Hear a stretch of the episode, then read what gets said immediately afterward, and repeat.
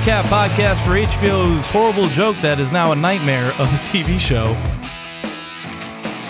A Game of Thrones. My name is Doug, and with me, as always, is Brian. We're going with that one, huh?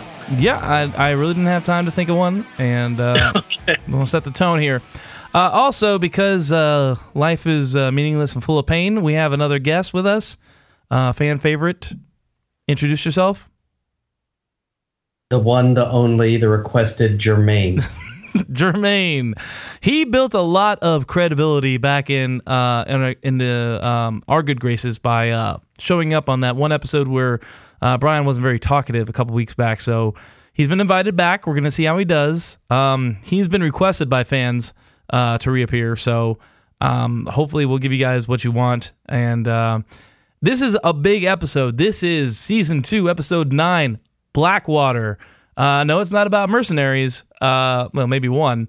It's about a horrible, horrible sea battle um, and land battle. We'll get to it, but um, yeah, this is uh, the show keeping up with their uh, episode nine promise here um, with a spectacular episode. We're gonna go around and do initial impressions, but I gotta tell you, it was the best episode of the season in my opinion. Uh, I thoroughly enjoyed it. Uh, slow in parts, but uh, you know, uh, not terribly slow, uh, just enough to get you uh, a little bit of breather from the uh, tension. Uh, so I think it was a great episode.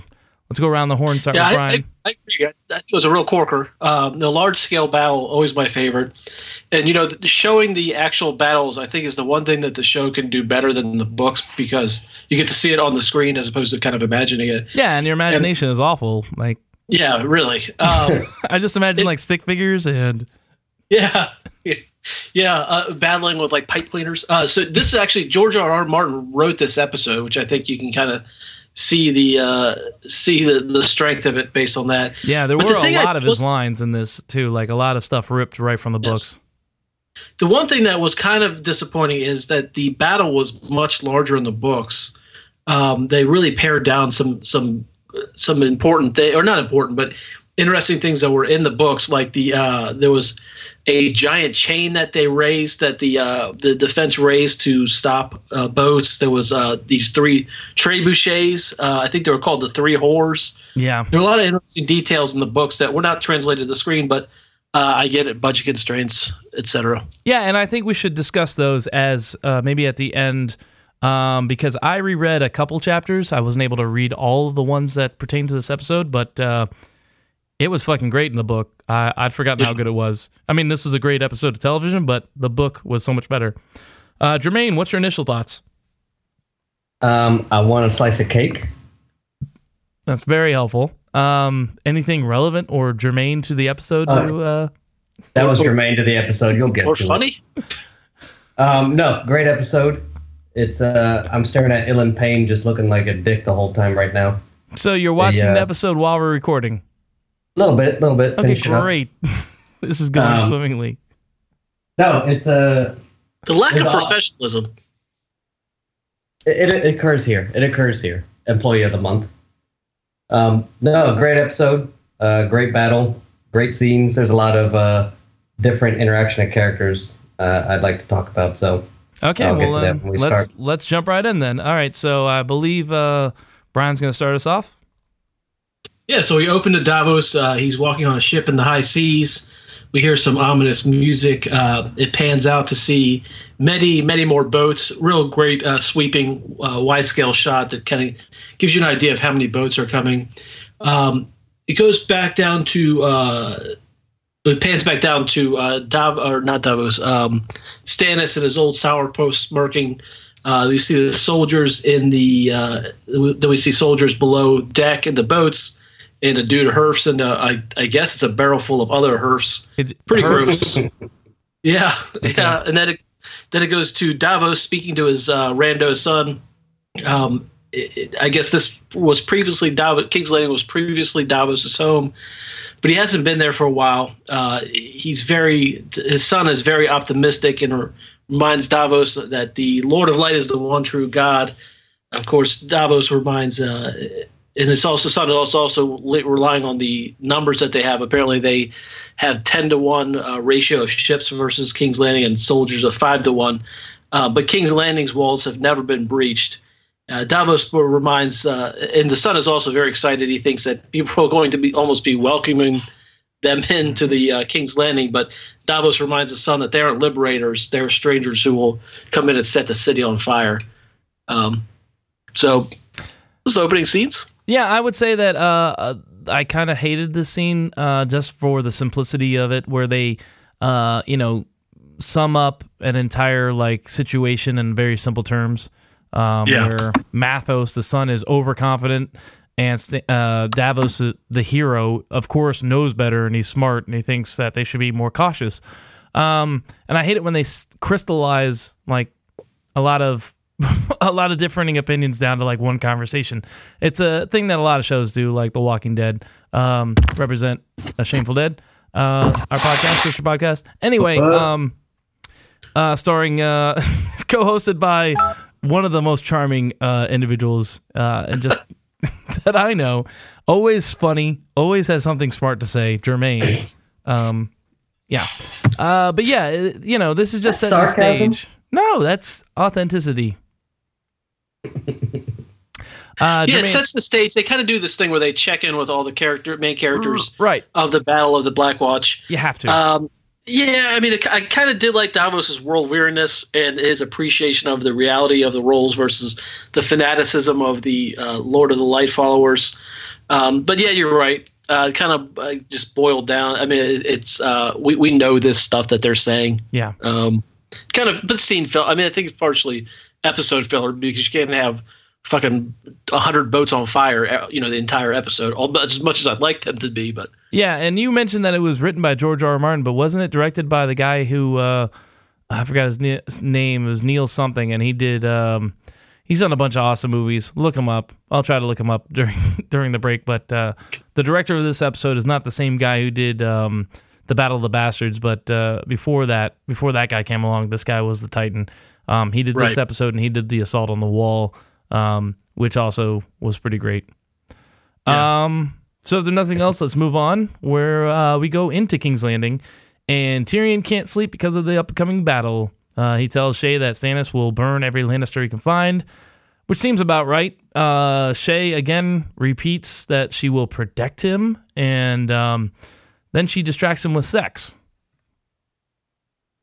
Not much yeah, we've, here. We've been over this uh, several times.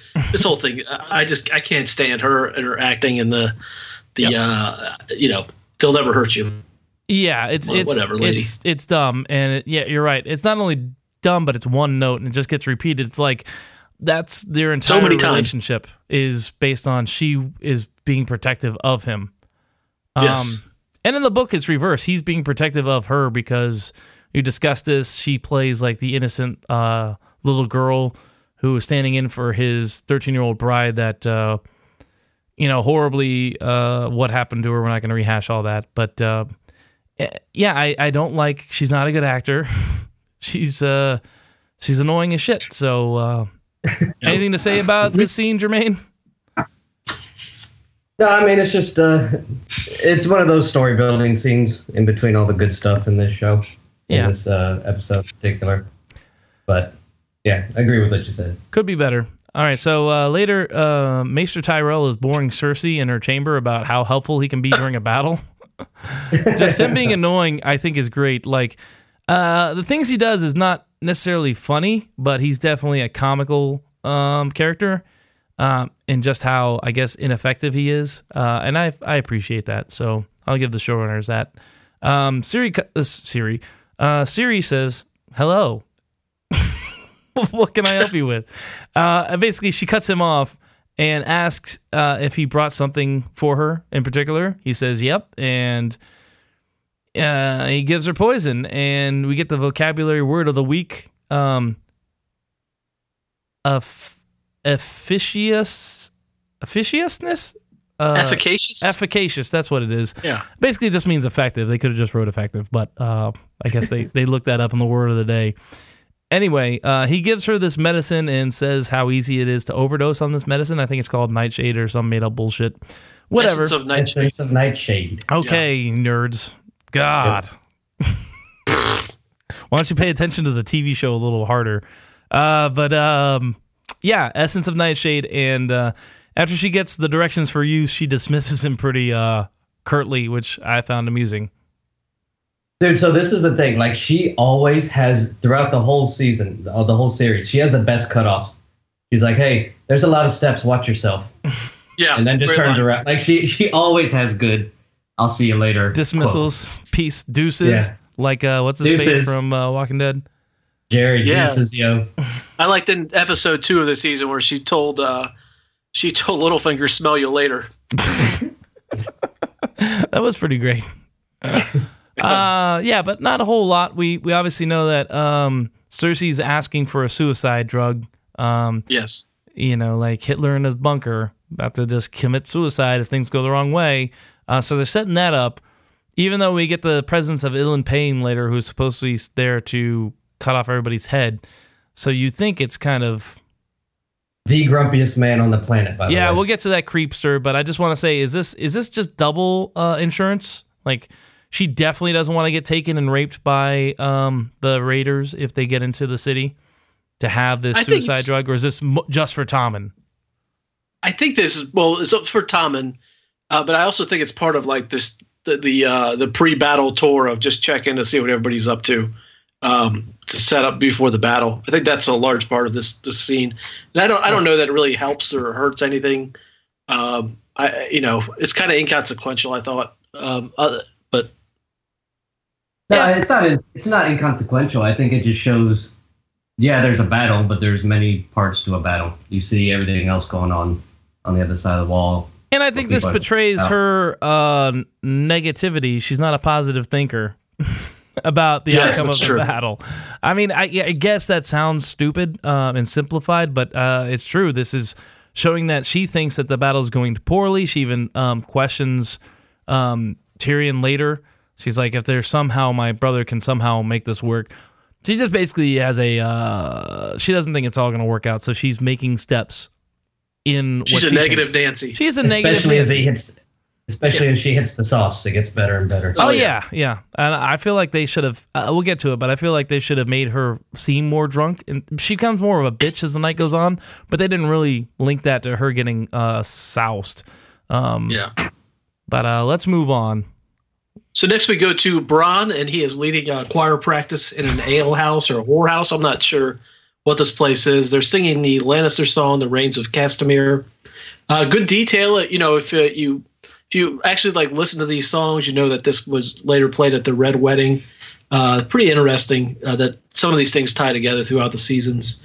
Uh, the Hound. Oh, actually, there's an interaction between Bronn and the prostitute. Um, they discuss his nose. He creepily undresses her in front of everyone. Uh, He has has the line, um, uh, "Don't feel too bad for my nose. Will be halfway up your ass by the end of the night." Oh, Yeah, uh, Hound strolls in. Uh, Bronn attempts to buy him a round of drinks, but the Hound just sits down and takes someone else's drinks. the Hound starts talking shit about who is tougher, and I, we'll we'll get to this at the end of the scene. Yeah. But I don't know what the point of this is. Bronn tries to talk him down, but the Hound's not having it. Uh, They stand up to fight, and that's when they hear a bell and the crisis is averted because now the invasion is happening. This scene was really dumb. I don't know what I mean. It's not. It and in fact, it was so terrible that it wasn't overcome by some some decent dialogue and some. I like these characters.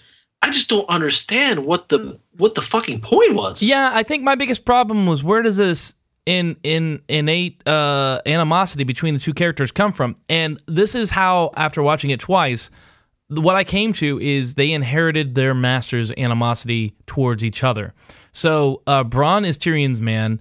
Uh, the Hound is Joffrey's man, man, and Joffrey and Tyrion hate each other. So I feel like their loyal servants have taken the animosity among themselves. But I still think that's dumb.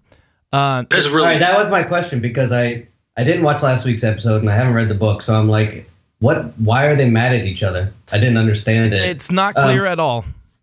okay. I think it was just First they off, any used to have scene, this. any scene with Bronn is the best because he's just the best.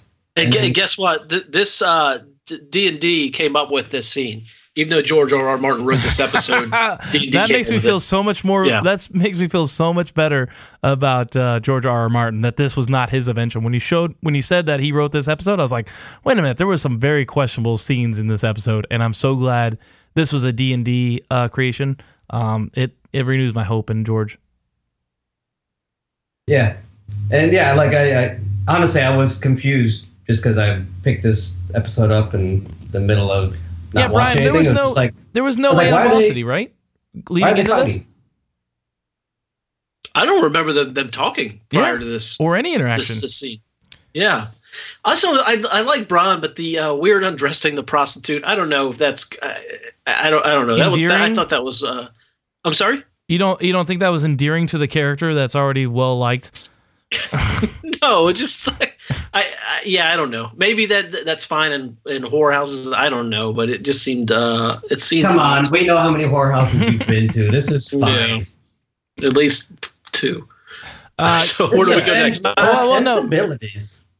I, I do want to say that I think this was just an overall like dick measuring contest by being like we've got two badasses in a room and two badasses have to confront each other. I don't know if you've seen like any of the um Fast and Furious movies.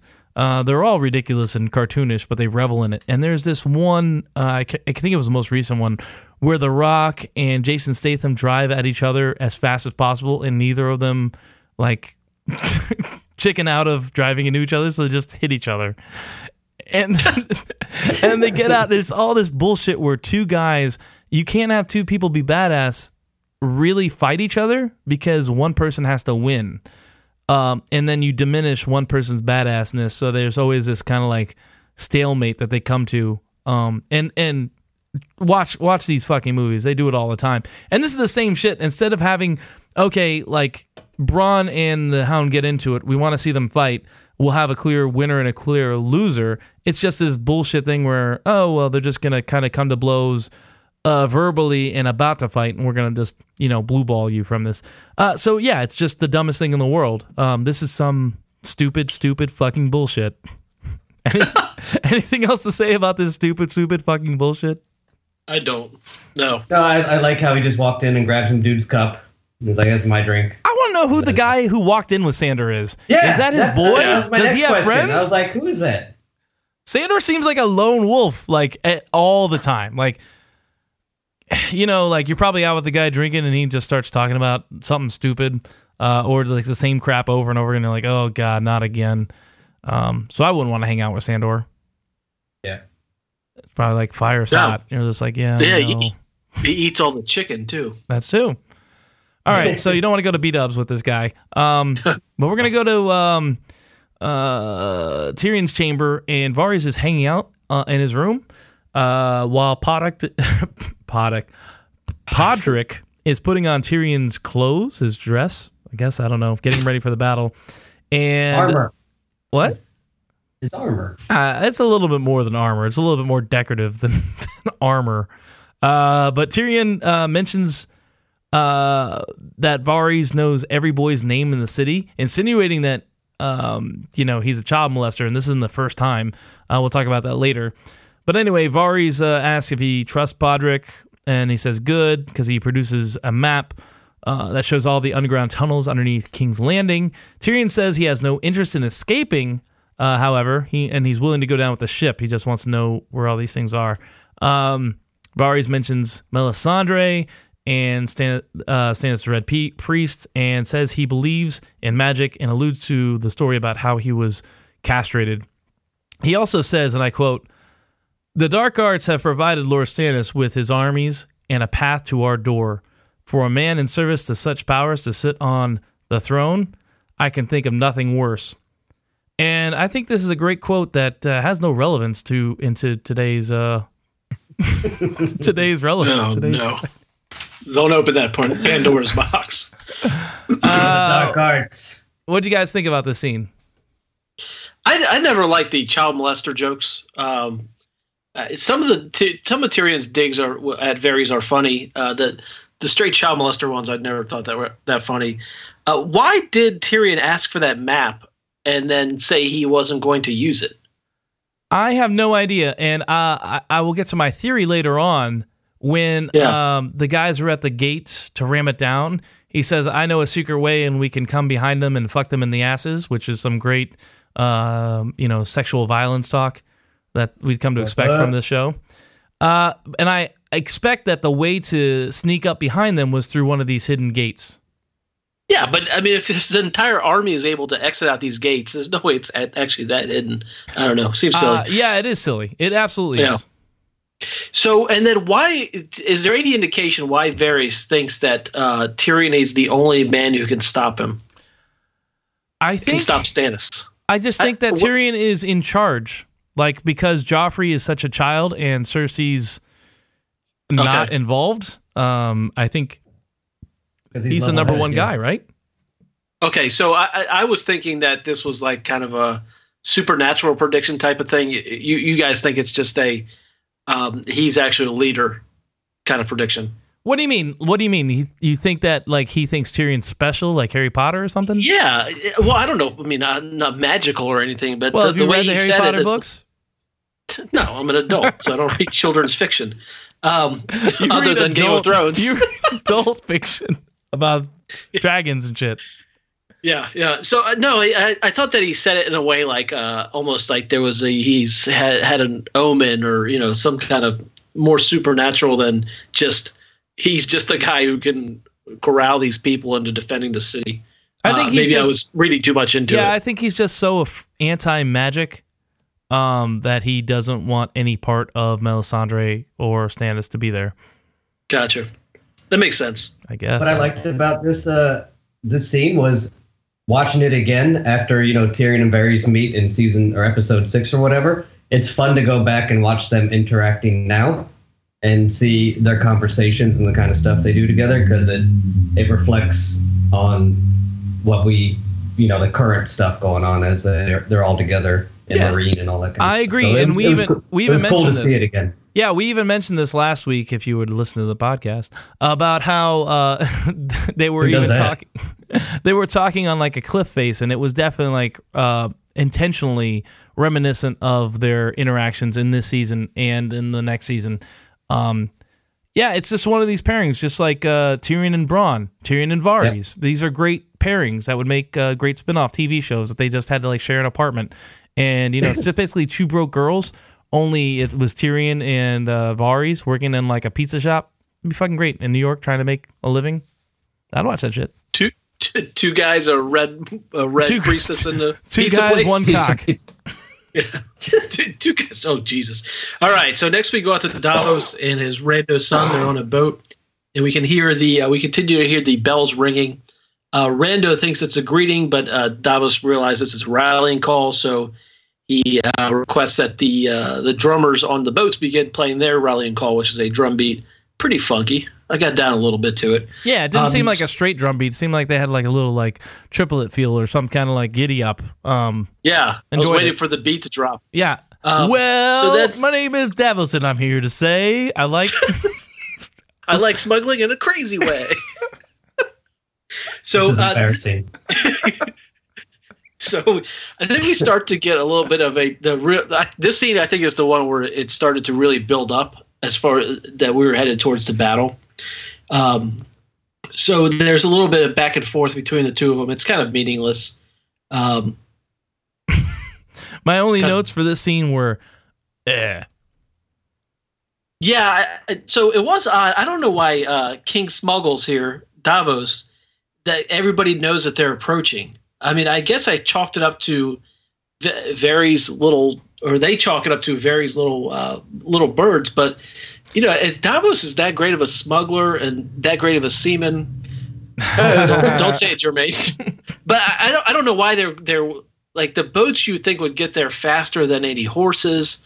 I don't know why there wasn't more of a stealth approach to the attack, or even like even like just like roll in with like dynamite, not not dynamite, but whatever the equivalent. They had their own wildfire, say. Um, you know, it just seemed like uh, I, I mean, I guess that's what the show is. Well, The, uh, it uh, was in in. You know what I mean? Yeah, I can only speak to the book and know that it was a massive coordinated attack of both sea and land. Like there were Right. people on there was a large amount of ground troops that were on the other side of the Blackwater waiting to cross when the ships rolled in. So this was a massive thing that I don't think you could hide. Um, you know, and like you know, there wasn't a lot of you know when you get to massive armies, there's only so little you can hide. Um, Yeah, I think it's to show scale. It's showing its invasion, and that they're already they're already everybody knows they're coming. So when they're coming, they're like, all right, let's just announce it and make a shit ton of noise, bang the drums, fucking psychological warfare, scare the shit out of them, which it, it worked. So Yeah, that's I, think that's the whole reason I they were guess doing I'm- it. I'm more thinking like Davos. uh, It's Stannis is playing to his leader's strength. Davos' strength is being able to smuggle or be, you know, whatever the s- skills that entails, being sneaky, you know, and all that kind of stuff. you're right. Uh, yeah, they kind of don't take advantage of that. but- and, He's and, once, diversified.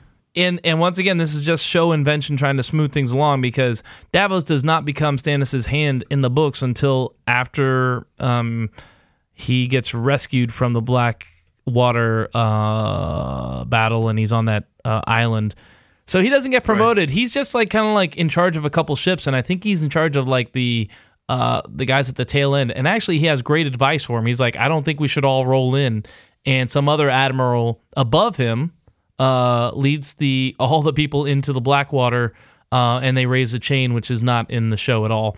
But uh, I think it's just once again the show invention not trying to not being able to square the plot as they go forward. So I feel like they rush this a little bit, and it doesn't make a whole lot of sense. But you're absolutely right. Davos is a smuggler. You should play to his strengths.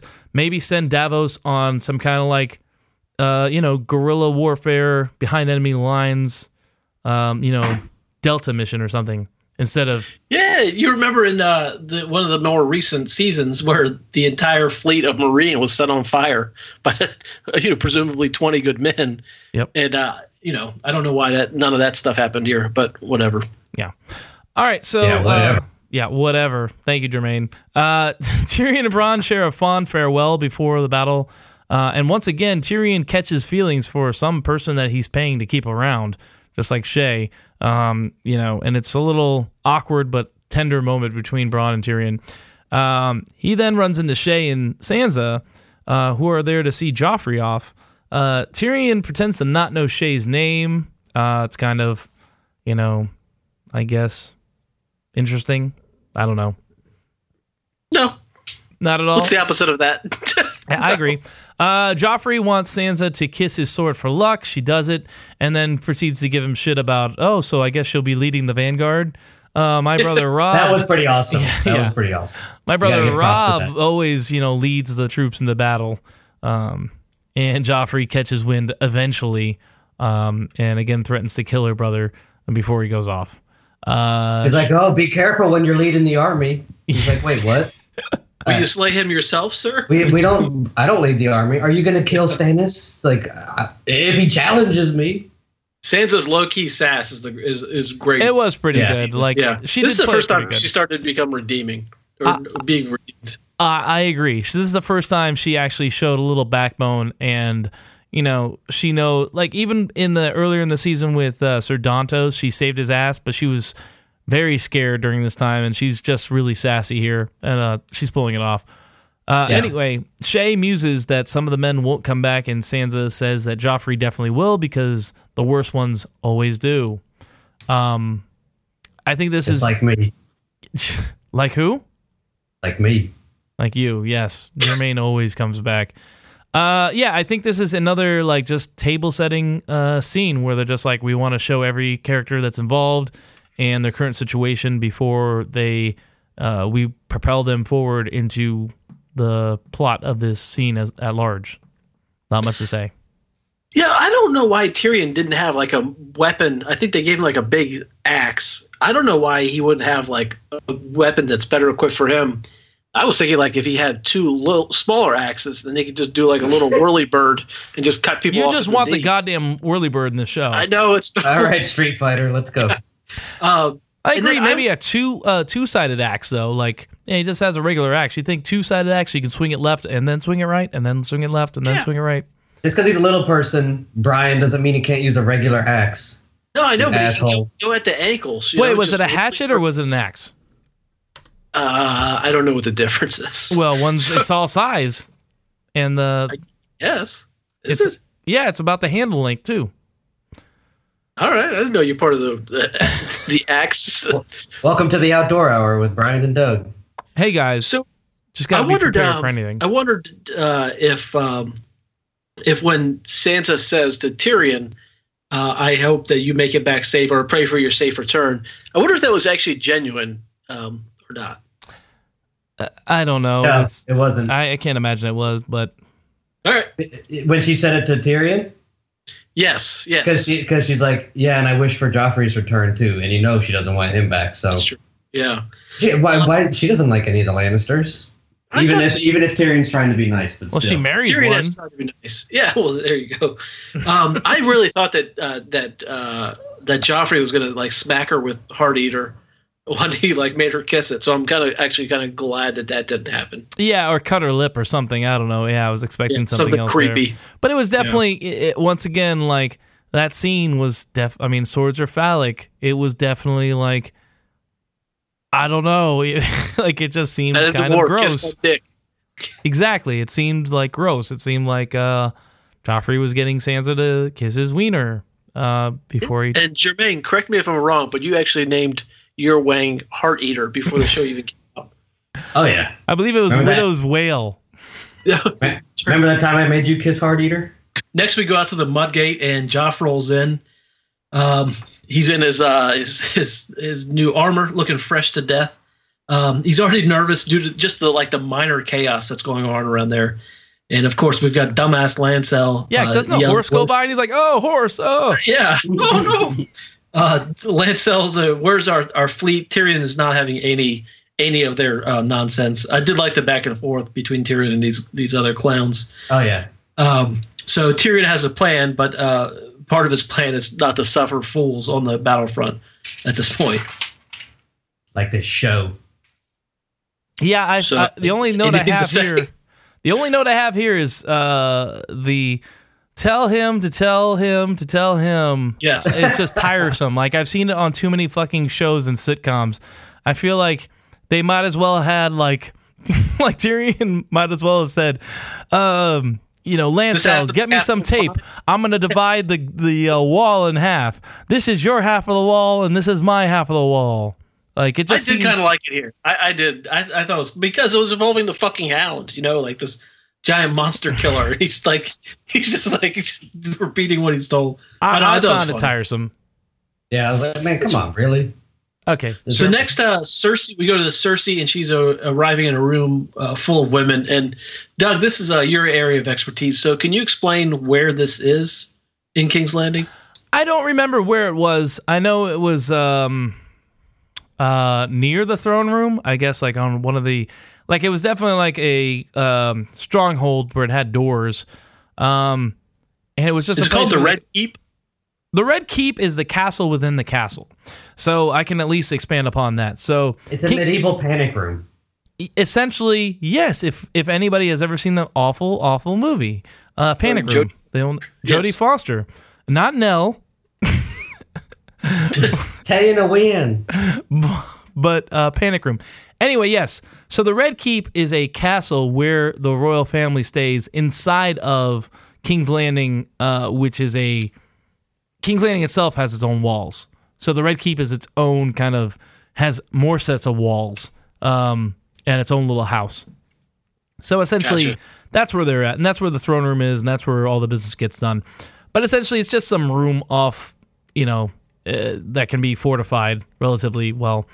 Uh, but yeah, this definitely plays out in the books, and it is Cersei's job to keep all the noble women um, upbeat um, and doing crafts and Yes. scrapbooks. And actually, your uh, castle within the castle brings to mind so many Xzibit. Yo, dog, I heard you like castles. So we put a castle inside your castle. I'm a pimp your castle. So, anyways, I don't uh, know what so that's we, uh, alluding to. Is that does that have something to do with? pimp, Uh, pimp my ride. Pimp my ride. nope, Uh, pimp my ride. never. No, function, functionally, this is the most center room in the whole castle because it's the hardest to get to and takes the longest to get there. Sure, let's go with that. So uh, Shae and Sansa arrive in, at this uh, room, and Sansa's not sure why they're there. Cersei is just getting crunk. Uh, calls over Sansa, asks about her menses. Uh, Cersei makes Sansa drink while expressing concern that I didn't know uh, she was a genius. She's in Mensa. You're an idiot. Eric, are you ashamed of it? Can you just say the full name? What Menzies? You never. That's a Menstruation. Let's please. No, refer no, to that- as- good lord. You people need a you need a dictionary. So, uh, Cersei makes Sansa drink while expressing concern that Ilyn Payne is there to protect all everyone in case of a defeat. and Scowl. Don't forget Scowl. Yeah. So then we uh, somebody arrives and it's uh, I forget the guy's name, but he says that there are already some uh, people stealing or des- attempting to desert. Uh, Cersei sends Ilyn out to deal with the first deserters. Cersei describes her ruling style and that she uh, relies entirely on fear. Yep. And uh, Cersei just keeps pounding the wine. It's pretty great. This is the worst drinking game ever, by the way, because she's like Sansa, get some wine. She's like, no. She's like, drink. yeah, I, I wrote that same thing. I was like, it's it's like somebody who's playing a drinking game with you, and you're just like, listen, I, I don't want to play. I don't I don't even know we're playing. Uh, Yeah, exactly. It's like, just the periodically says drink, and you got to do it. Like, okay, fine. Um, so if I do say something or I don't, I don't drink. Ah, fuck! I did it again. Yeah, I, I definitely like how unhinged she gets progressively as we go back to this location, which I'm going to refer to as the Queen's Vault. Um, but I really wish she would have slurred her words a little bit more and gotten a little bit more like uh, visibly tipsy. Um, and I think she just gets saucier and she just gets like more. yeah, she gets more surly. bitchy and surly, but she doesn't get more. It she doesn't be, become visibly more drunk or intoxicated, which is my problem with it. Maybe some people can hold their liquor, Doug. Unlike some people we Uh, know. I guess I guess some people can't. All right, so we go to Davos's ship, and Davos is wondering why the fuck the ships uh, from King's Landing haven't come to meet them. Uh, his dumb fucking kid thinks that maybe uh, they took King's Landing by surprise, or that the Kingsmen have mutinied, and somebody took a goddamn screenshot or took a picture. No, I sent you. I was sending you a picture of the definition of the word menses. Okay, okay. Well, then we're gonna leave that in. All right, so uh, yeah, that's that's about it. There, Davos is wondering what the fuck's going on, and his kids being stupid. Yeah, no, I think about this? like Davos. Davos know something's not right. He doesn't know what it is, and his son's just like, "Oh, we have the way open. Let's go." He's like, "Dude, stop being an idiot." But Davos just doesn't. Something's not right. He just doesn't know what it is. I, th- I th- it's good. It was a quick scene, and it uh, it continued to build the tension. I thought in the episode, um, and kind of fill out the time. I mean, they have to fill out the time when they use these huge amounts of money on uh, specific scenes in the episode. I think. So we were able to look up the word men. Uh, men says. Men Jesus says Christ. men m e n dot s e s blood and other matter discharged from the uterus at menstruation. Also, uh, second definition: the time of menstruation. So that the second definition basically saved your ass. Uh, so, in other words, I wasn't just coming up with a new abbreviation of menstruation that never s- ever heard. Way, way to look up Urban Dictionary to back up your claims. Great job. yeah, way to go. I can just edit. I can edit Urban Dictionary right now to say anything. Jermaine is cool. No one will believe that. Uh, yeah. So uh, yeah, it's just his. It's once again uh, setting up this dichotomy between uh, Davos, the wise old man who always gets things right, and his kid who's just dumb and uh, you know is easily accepting what uh, is presented to him. Uh, and this sucks because it's you know Davos's kid, so Davos really has nobody to blame but himself for how uh, you know gullible this guy is.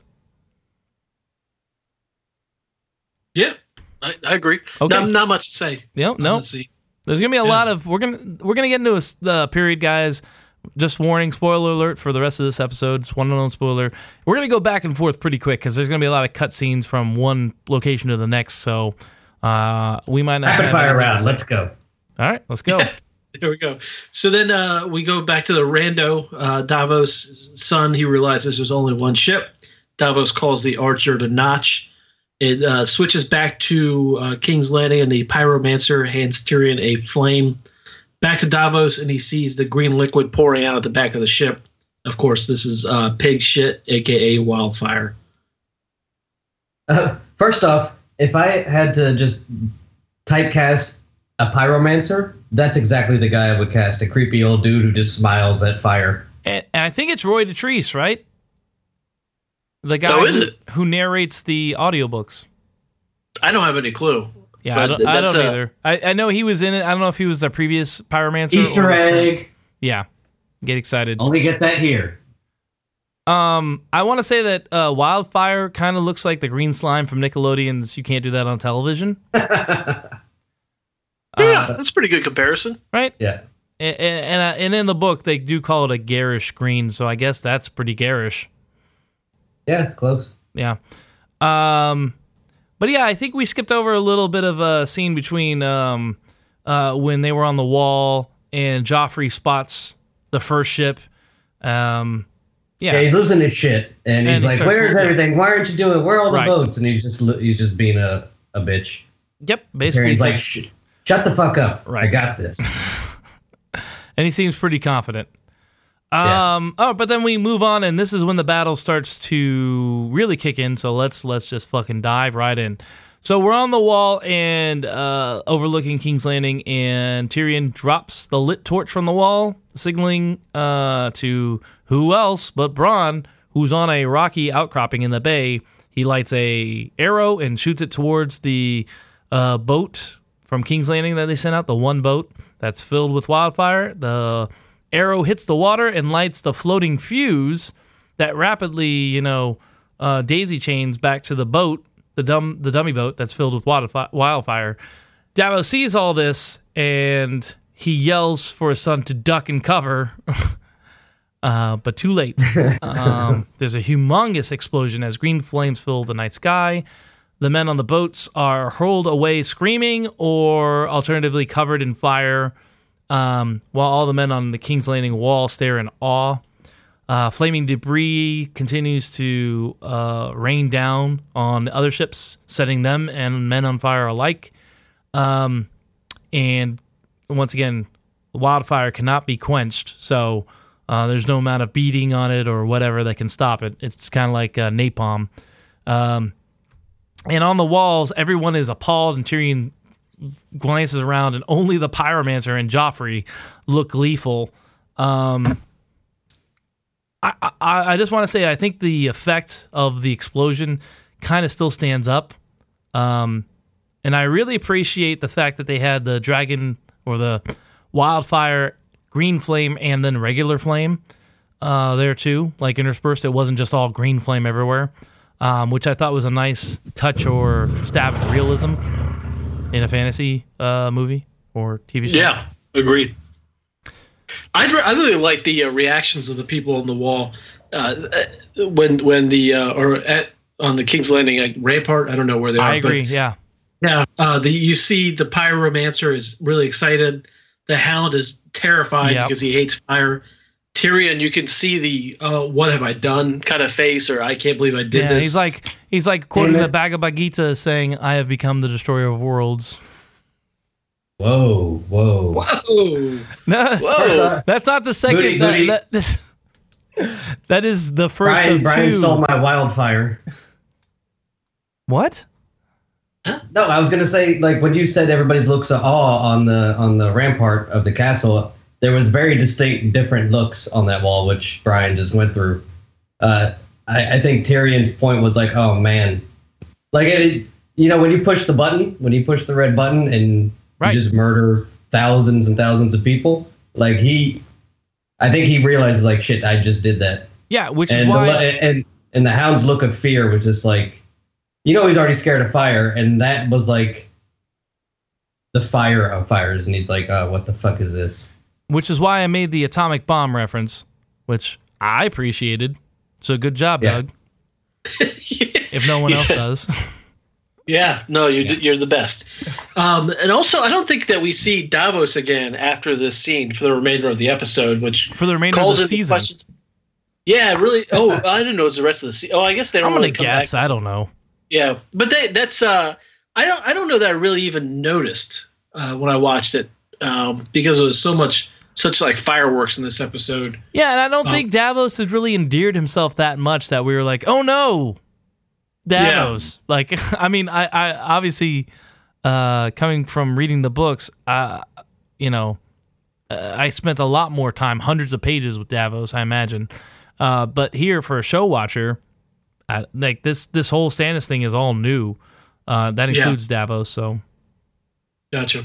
all right. So later, Stannis recovers on the deck of his ship and surveys the destruction. Uh, he decides to move forward with the landing, convinced that King's Landing just blew their load and they don't have another uh, way to do it. Which, just like, well, I have to stop here and say, just like uh, Hiroshima and Nagasaki, that's why you have two of these like huge things to convince them that you have more than just one. Stannis knows he just has one. Um, and wants to go ahead. Uh, one of his dude thinks it's a bad idea and says that hundreds will die. Stannis has a great reaction. He's like, hmm. He considers it and then retorts, thousands, uh, which I thought was a great, uh, a great moment. Um, really. Uh, he then gives a lame pep talk, probably the lamest pep talk I've ever heard in my life. Come with me and take this city, and somehow it works. They're all like, "Yeah, fuck yeah." Um, so that's how that ends. Yeah, I, just, I, I like the one like uh, I think you guys talked about in previous episode, just the practicality of Stannis. Like he's a good, he's super practical. He goes by the book, and he's like, okay, let's just we're gonna go take the city now. And he's like, but everybody's gonna die. And he's like, yeah, probably, but we're going. yeah, uh, yeah. It's some It's- admiral about it's that. brutal. It, no, it's brutal. I, I- uh, but I, I think that part of his uh, his willingness to uh, r- rush into this head on is the belief in the Red Priestess. You know, because he thinks he's like uh, he's chosen by the gods to go take the city. Yeah, but You know, he but didn't bring her with him. Like she, he trusted Davos. Yeah. Davos said not to bring her because it'll be her victory. Uh, but you know, he listened to Davos, and if he was all up in the Red Priestess's uh, junk, he would have brought her. Yeah. Yeah, I wonder if that would have actually had an impact on the battle. Well, she Um, she says it does, but you know, who knows? But but, but what practically though? You know, I don't know. I don't know. imagine she would just birth like a huge like cloud monster baby that would like eat the green flame and then like I don't know fart it out. like Yeah. release spores of. Uh, Who knows? We don't know what she's capable of. That's a that's the thing. No, no. Uh, and then I kind of wondered, like, i- i- even though he's going into this, it looks like he's going to lose a lot of his men. And so then what happens, even if he takes King's Landing, if like a huge portion of his army gets wiped out, then isn't he going to be vulnerable to any number of other armies that are out there? It seems like this would be a Pyrrhic victory, you know? Well, I feel like if he takes King's Landing, uh, some people will just fall in line. I imagine. Yeah, exactly. Yeah. I guess. I don't know. I would be concerned that the Tyrells would be up his ass, you know, or even the Lannisters. I mean, Tywin still has a full army. Why Well, if he, Ty- if he rescued, think about it. If he would have uh, taken the city and rescued Sansa, he's got the North. Yep.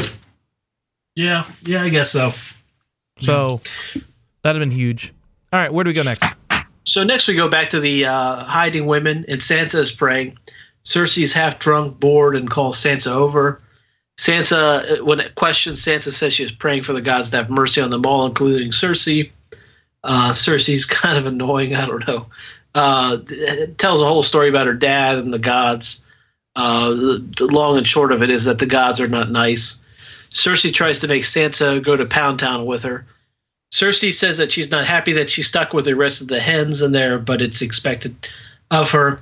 Cersei begins uh, explaining what would normally happen in a siege. Cersei would go down and try to bang the conqueror to obtain some sort of uh, some sort of uh, relief.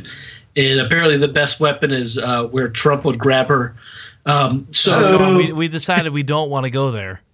no, I know, but he, we still Oh, know do. where he grabs women. He doesn't even have to ask; he just does it. Yeah, Yeah. I mean that must be Yeah. sweet. Yeah, a lot of women with like a uh, Cheeto with a, a, a, a Cheeto with a, a rug to grab them. That's even too vulgar for Game of Thrones, guys. Come Yeah. on. Okay.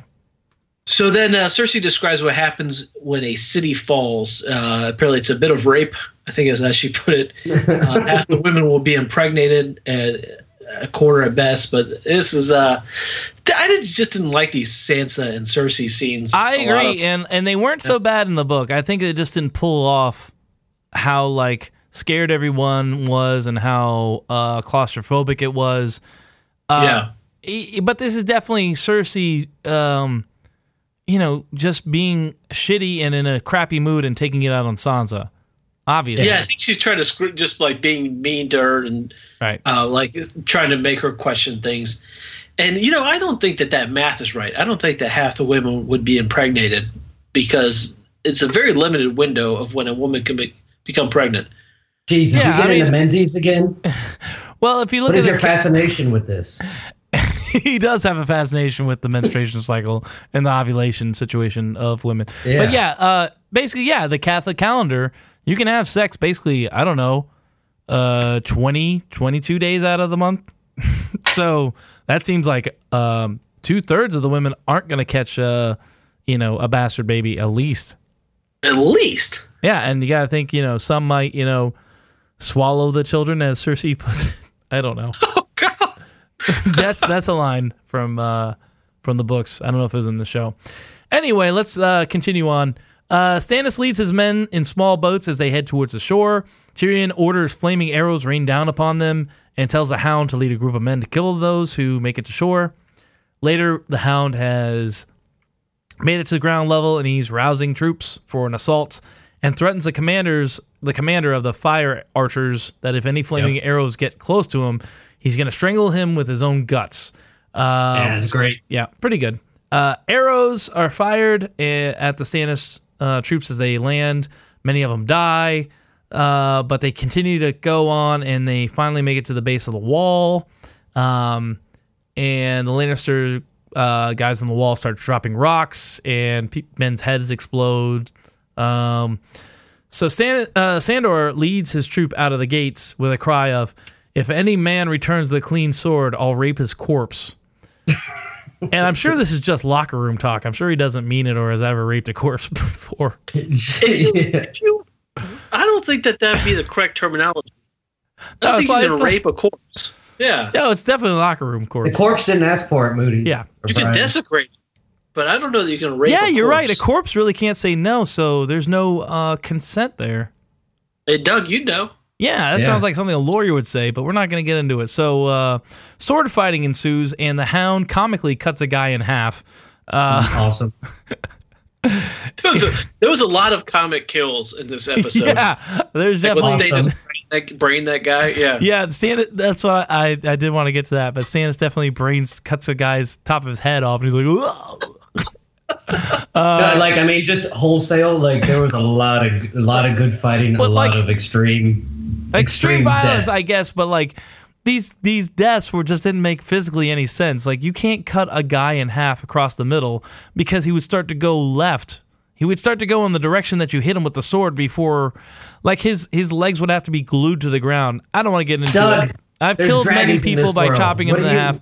I don't want to get into the practicality of it all. There's Um, dragons and magic. He can cut a guy in half. Get over it. uh, okay. And Magic Dragons. yes. then I shall have to puff to watch this show. Um, yes. So uh, yeah, that's it. Uh, Lancel gets wounded by an arrow and then retreats. So good This, battle I, scene. I, I like this. There, there was some funny things here. Joff's panicking was uh, really funny. I mean, it's, Yeah. it's just absolutely pathetic. yeah, The uh, with the way he holds himself out, and then when he's actually put under the pressure. Um, there were some really interesting shots I thought too, camera wise. Um, uh, and then this, I, they got to the wall so quickly. I don't know how.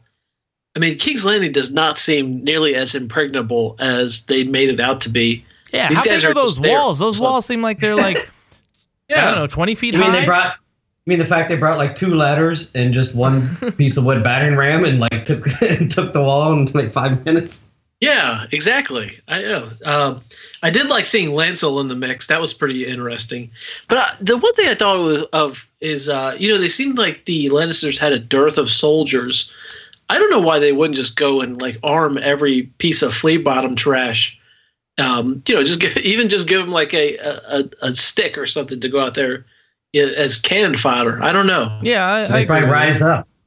Yeah, you think they have up. enough people in King's Landing to to defend the place, but I don't know. Yeah. Ain't nobody got time to fight for the Lannisters. They get the hell out of there. That's right. I guess so. I don't know. All right, so then we go So- back down to the Queen's Vault. Yeah, we do. And Cersei is upset because uh, Jaime was is the heir to Tywin. He's been given all the advantages. Meanwhile, she was sold like a horse to ride. Cer- Cer- Cersei notices Shae, seems to think something is up with her, Ugh. begins questioning her. Um, she knows that that Shae is not a nobleman's daughter. I guess you have to be a nobleman's daughter to be uh, a maid for To these know how to people. I don't know. I don't. Yeah, exactly. You're not. Yeah. You're not highborn enough to clean up my shit. So Exactly. Yeah. Um, this is a uh, an intersection of I don't know and I don't care for this. Yes, after this- absolutely. Yeah. Uh, at the last moment possible, Lancel busts in saying, uh, saving Shae and provides an update. Uh, Cersei tells Lancel to bring Joff back to his chambers despite Lancel's protests. And in in return for providing an update to her, she punches him in these uh, his arrow hole. No, that's not yet. Not yet. Oh, it's not yet. Oh, no, that's that a was it. later scene. Okay. All right. So then uh, that's when Cersei tells Sansa that Ilyn is there. Yep. Uh, in case things break bad, uh, Ilyn will kill all of the hens. Uh, is that true? yeah, that's what. That's why he's there in the uh, book as well. Is it okay? Got it. Because because there's a point where Cersei could just be fucking with Sansa because Oh, she's absolutely. yeah, she's definitely she's drunk. definitely fucking with her anyway. Like regardless of anything Yeah. else that happens with with Ilyn, but um, this is true. Like that's why he's there. He's the king's execu- ex, uh, executioner, and that's what he does. Yeah. Is kill people. So He's the sense. he's the hen slayer. Henslayer. Yeah, that's pretty good. I like that, Jermaine. Right. Oh, All right, so we uh, go back out to the battle, and the Hound continues to wreck shit. He cuts another dude in half uh, in a slightly less ridiculous way, uh, from like the shoulder to his uh, waist, which I thought was a little better than than cutting him directly in half, like bisecting him. Anyway, um, a soldier who's on fire makes a random like suicidal charge at Sandor, and he's paralyzed in fear, and he's saved at the last minute by an arrow shot by who else? Bronn. Uh, and Bronn Diggity. and Bronn gives him a little nod of like mutual respect, uh, and then kills a couple dudes just to illustrate how much of a badass he is. Yeah. Uh, Quickly murders a couple people. right, yeah, just to like you know bolster his character. Anyway, the Hound freaks out and retreats back inside a castle, followed by uh, most of the Lannister troops, and um, Stannis then calls for the ladders, and they climb up the wall. Stannis gets to kill a couple dudes because the audience is too dumb to realize a man that is smart with uh, coordinating, uh, you know, armies uh, isn't masculine enough. He has to be able to kick ass personally, uh, and that's what he does. Later, the hound uh, is inside the walls and he wants to get drunk. He's like, fuck the water, bring me wine. Uh, and he's refusing to obey orders to go back out and defend the city by both uh, Joffrey and Tyrion. And we get the line, fuck the king's guard, fuck the city, and fuck the king. This is great. I love Yep. it. I agree. It was all great. I did. I, I did like the scene. These scenes a lot. Uh, there was a little too much quick cutting on the fighting. You couldn't really see what was going on. Yep. That's Um, probably but- on purpose. Yeah. because uh, yeah, but the Hound's PTSD. Uh, it's a really interesting angle. I, I think that you have like this guy who's just such a badass, but he's got this thing that he's completely terrified of in fire. I feel like it would have been Um, even. It would have hit even harder if they would have like. And I don't think George does it in the books either. But I think it would have been even better if they would have hinted at him being afraid of fire in some other scene before we got here. Well, I think you got that with the wildfire when he saw the nuclear explosion of fire. Yeah, but that like, was what the- just in the same episode. I feel like they should have built to it. Oh yeah, just It wasn't yeah. explicit enough for you. Yeah, I got you. Yeah, it, this uh, somebody summed up the Hound his his reaction to this scene on the internet. I read this um, that the Hound is willing to kill for the Lannisters, but he's not willing to die for the Lannisters. I mean, Which I that's. thought was a that's a good way to put it. I mean, that's the way that most people feel when they go to war. I mean, Yeah, uh, Mhm. you know, I just. I'm not going to talk about my uh, time in the desert um, in '92. yeah, bo- both of them. Yeah, yep. but but no, uh, a lot of people, yeah, are willing to kill, but they're not willing to die when it comes to warfare. Yeah. And that's exactly what I mean.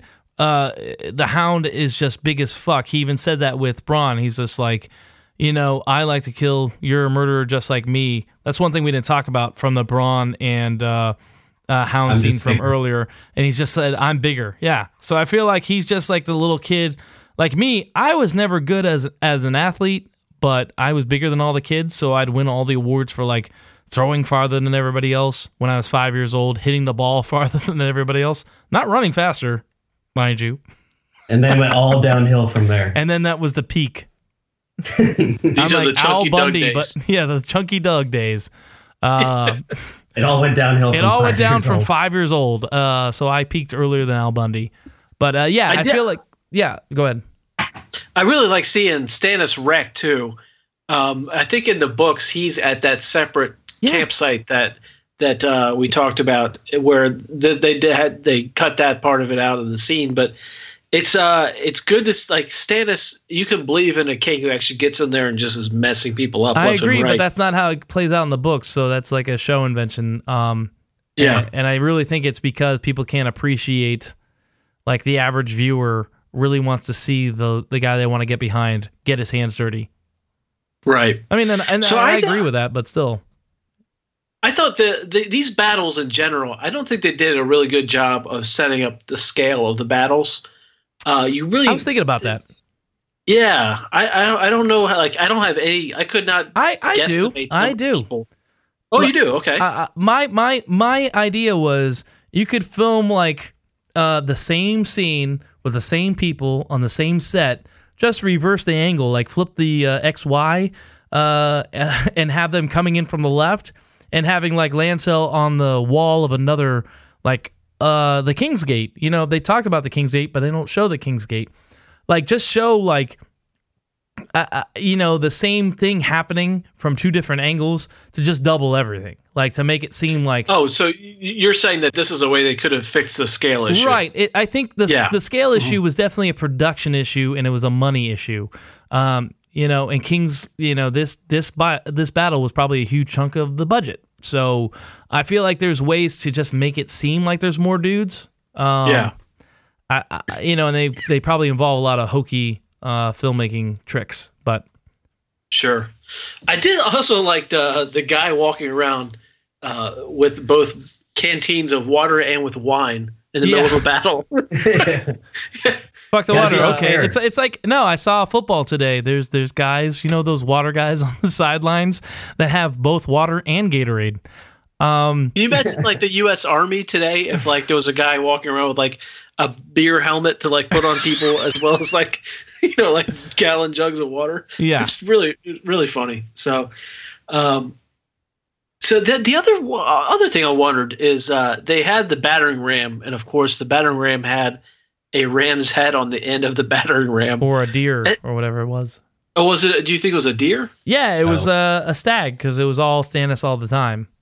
Oh, okay, gotcha, gotcha. Okay, uh, disregard that, and we can move on. And so we'll move on. All right, where do we go? Yeah. So next, uh, Lancel finds Joffrey on the battlefront to bring him back. Um, Joff asks, "Does she have did uh did she have urgent business with me?" Yeah, Uh, they're trying to uh, like give him an excuse for why he can leave. Yes, that was that was hilarious. Tyrion implores him to stay, but he uh, Joff declines to. Uh, he tells uh, one of his lackeys to represent him in the battle. Tyrion's uh, face was such disgust in this episode. Really great. Um, you could tell a great actor if you, like his face just portrays like a million different things. I thought Tyrion Yeah. really did a good job, or Peter Dinklage, I guess, did a good job on this one. So Tyrion sees uh, everyone's kind of ignoring him, things are going wrong, uh, decides to lead the attack. Uh, I mean, even the gold cloaks are are turning on it, their backs to him. So he has uh, he does kind of his uh, rally the men speech, has a plan to exit through the exit that no one else knows of. Of course, he got on the map with Varys earlier. Gives a little speech. It's your city, protect your city. Uh, brave men, let's go kill them. And that's it. Yeah, I want to say that Joffrey or the actor portraying Joffrey did a great job of looking like a scared little boy. Um, Yeah. which I think Does she have urgent business? Did she say it was urgent business? Something about that phrase made me laugh a lot. Yeah, and in the books, uh, Tyrion still has his tribesmen that he got from the Vale. Uh, and oh they, yeah, what they, those dudes? they kind of disappeared in this season. So, uh, but they were That part of this battle. I enjoyed Shagga's Oh, the hill, the hilltop people. the hill tribes, yeah, he has them Right. during this this uh, battle, and that's what one of the things that like gives him the confidence to go back out there. Uh, there's a reading, maybe I'll insert it after in post, but um, like Tyrion goes out there and wrecks. Like he goes out there and kills a million, not a million, dude. He kills a lot of dudes. Um, Himself? Yeah, he he Oh, talks man. about getting the blood, uh, battle fever. Um, it's a great passage. Maybe I'll uh, do it uh, afterwards. But um, uh, yeah, I mean, this is rousing and the great line. Those are brave men out there. Let's go kill them. I mean, can't Yeah. beat that. I, I actually thought that was kind of a weak speech. Um, oh, it definitely the- is because Yeah, But it's a great line, and in the books he says it to like he says it later after he's killed a bunch of dudes, and he's he's looking to go. He's just he's just feverish, and he's like, "There's more dudes over there. Let's go kill them too." Um, instead of being like a, a point of rallying cry, he just says it like in a passe um, kind of like way, like, "Oh, look at those guys over there. They're brave. Let's go fucking kill them." Uh, it, it just it had more weight in the book for sure. Read, guys, read. Um, reading is got time for fundamental. reading. all right, so we get back to the Queen's Vault. Lancel reports to Cersei that the battle is lost. Cersei asks about the whereabouts of Joffrey. Lancel says, uh, "We need to bring him back to the battle." Cersei doesn't like that and punches him right in the arrow wound again for the first time. Uh, but I did like how he did go down like a sack of potatoes. Like he bounced off Oh, the yeah. wall. Uh, this was genuinely um, uh, funny uh, piece of comedic uh, physical comedy here by Lancel, so I'll give it to him. Um, the queen flees the room with Tommen, leaving Sansa to comfort the uh, the scared uh, women. The Um, hens. yeah, the hens. She lies about how well they're doing and also leads them in prayer. Uh, after she gets them with the Hail Marys, Shae pulls her aside and says she needs to go hide in her room, lock the door. Uh, when Sansa says she's worried about uh, Shae and how everybody gets raped, Shae shows her a little knife and says, No one will be raping me. Uh, this reminds me of, I don't know, the Branch Davidians and all their guns talking, saying the government's not going to come here uh, and take me when they have tanks. But anyway, um, we go to the All right. bedchamber. That's, you know, like she thinks that I don't know. It's it just seems ridiculous that she thinks with her little knife, nobody's gonna rape me. Uh, Yeah. It's just this like ridiculous thing where she has. She said to Tyrion last episode, uh, "No one's gonna hurt you, or I'll cut off their face." Uh, it's just like childish. But anyway, we get to Sansa's bedchamber. She's in her room and she finds the Hound there.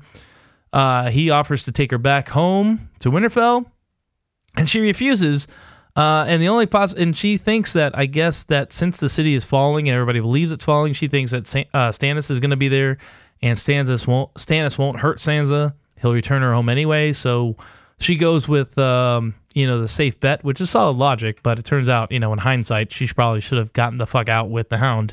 Um, uh, the Hound says she is a fool and that all men in power are killers. Her father was a killer. Everybody was a killer. And Sansa is less like, yeah, you're trying to scare me, but I'm not afraid because guess what? You're not going to hurt me.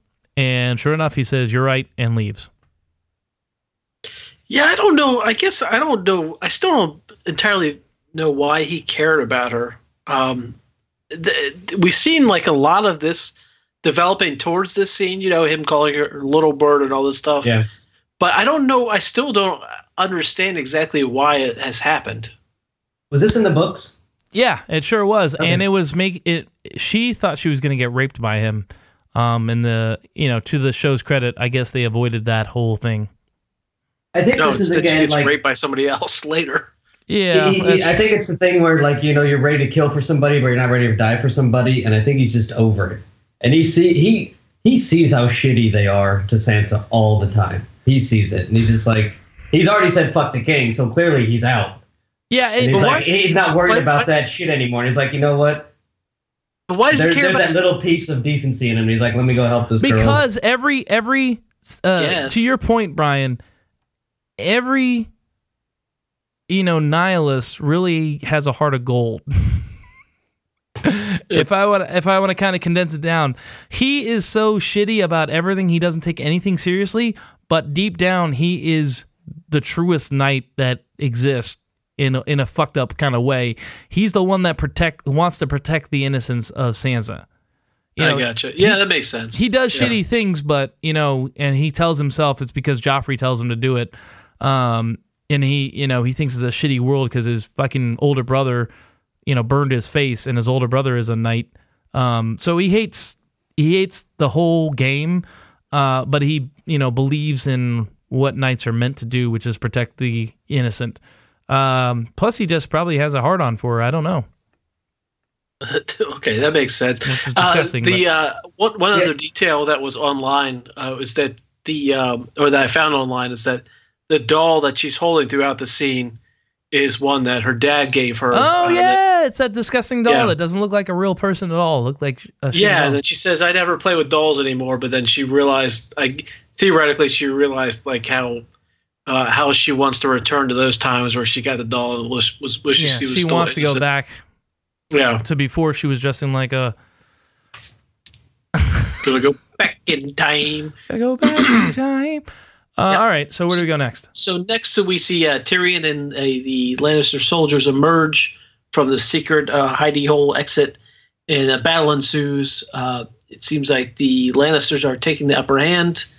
Um, they there's this weird pause where all the all the Lannister men just stop and start screaming, fighting for the half man, half Yep. man.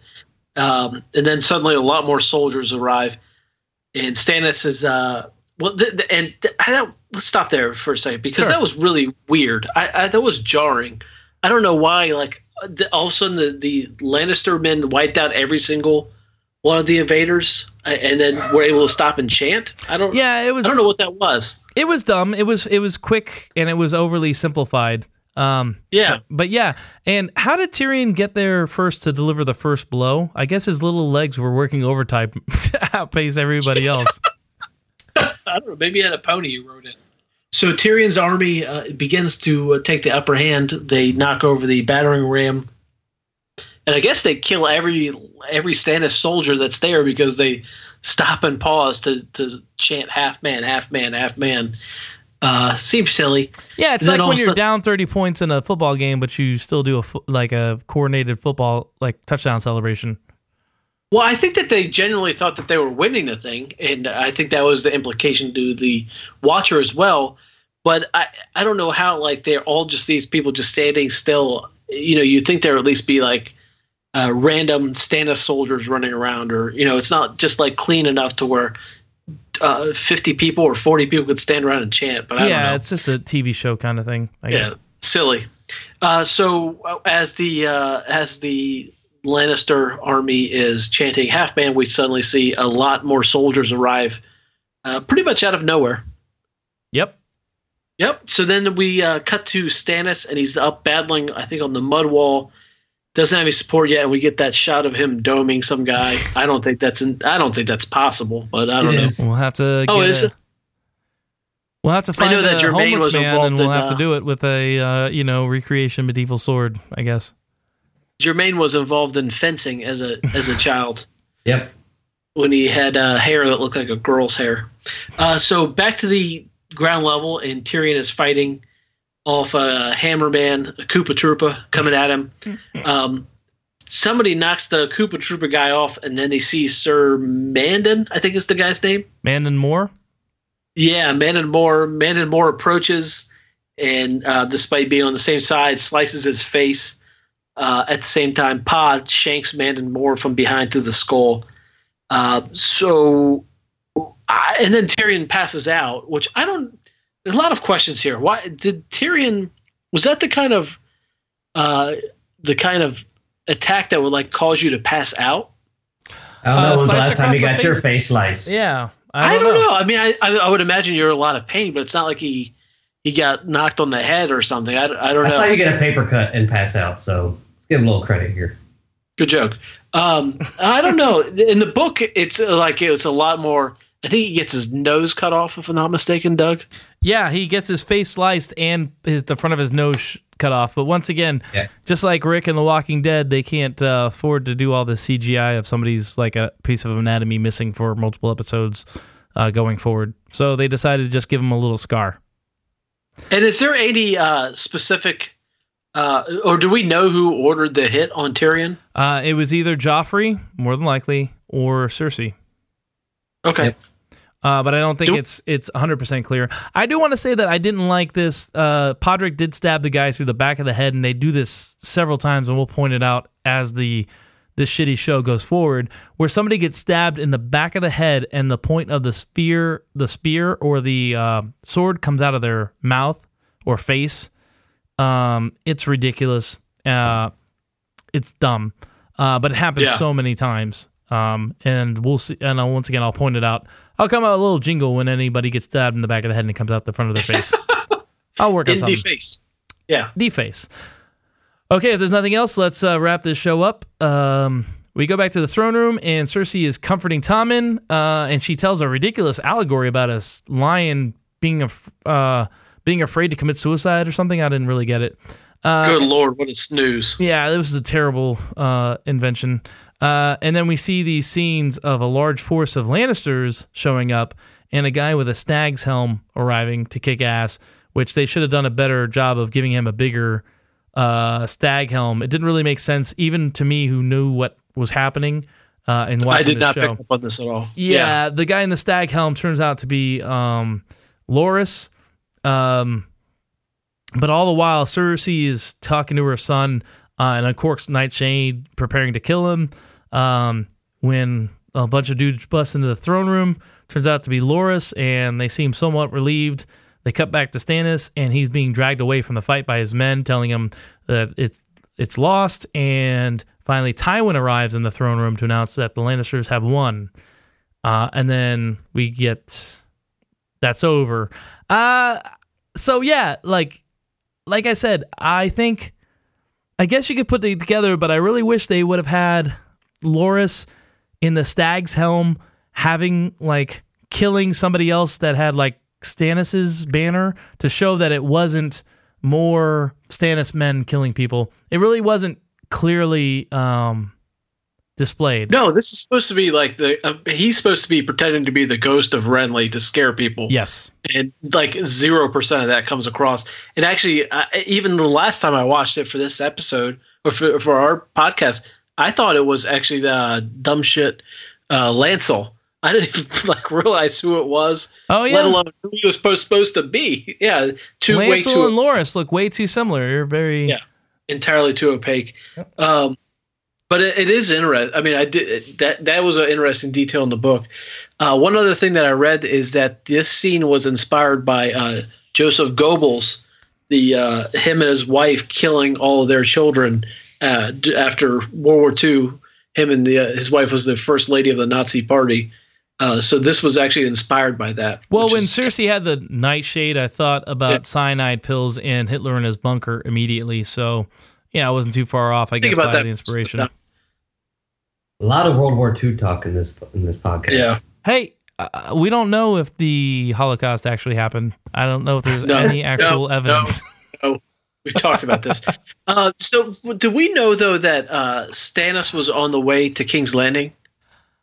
Uh, yeah, I think it was it was told to us that he was he was going there. But like I said last episode, they didn't do a good job of showing the like impending doom of Stannis arriving.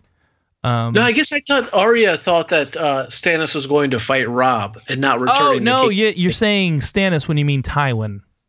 Oh yes, yes, yes, yes. I'm sorry. Yes, Tywin. Did we know that Tywin was headed towards King's Landing? No, because Arya assumes that he's riding out to uh, attack Robb. Okay, got it. So that's just her misunderstanding what was Yes. going on. There, there wasn't anything that he said in that episode that would make you think that he was going. Nope. Um, okay, got He it. just makes Okay, up his mind to leave that night, and you don't know why. Fair enough. All right, let's wrap this shit up. Um, going after talking about it, I, I don't think it was as flawless as I'd like it to be. I still want to give this an epi- uh, this episode a 4.0 out of five. Uh, that's on a 10 point scale with the 0.5s, and you know how it goes. Uh, so I think it was a very good episode. I feel like it had some shortcomings. The Sansa and Cersei stuff didn't come across very well, and the end were them getting And there was a lot saved of it. There there a was quite a bit of it. Um, the scale wasn't as uh, noticeable as I would have liked with the armies. Uh, I did like the wildfire flame, and I think that holds up. Um, overall, great episode, best of the season, and it's still only a four 4.0 in my mind. You guys, I think I'm. I think I agree with your rating. I, I think I'll give it a four. Um, so that will be uh, no like a be Cuban sub. coal fired chicken wings. Oh, that's pretty good. Coal fired chicken wings. Uh, coal, C O A L, not cold, uh, like the fusion. Uh, no, no, no, my friend Cole, C O L E. Oh, C O He makes E. great wings. The He guy makes a hell from uh, Gears of War, the running back who turned into Oh a soldier. God. Full train. Anyway, Jermaine, do you have a, a a rating for us? I would agree with you. Four. I mean, it's a great. If you look at it holistically, it's a great episode. I mean, Yeah. The the battles are great. You may not like all of the talky parts, but they're still good. They give good background to the whole thing. I still, I will, yeah, I will say I didn't like the talky parts as much. Yeah, that was great. Talky parts. All right, so Like guys, Sansa and Cersei and whatever. You want to get into details, fine. No, no, no. I like that phrase. Talky yeah, I do like the Yeah. talky parts. Uh, Look, I, I'm all for people getting chopped in half and heads cut off, all that good stuff. So it was good filler in between it all. Uh, it was a good episode. I agree. oh. 4.0. all right, so we're in agreement for the first time I think ever. Everybody has a very similar, if not no, the exact same rating. So 4.0, great episode. Uh, once again, a shitty season, season two. Uh, we'll be back next week to wrap up season two with episode 10. I don't know what it's called, and I really don't care. Uh, so for Brian, uh, this is Doug, and for Jermaine, thank you, Jermaine, for being on. Um, we will say Mazel Tov. Tonight's the night. Tonight's the night. Uh, enjoy, guys. We'll see you next Tuesday. Thank you, everyone.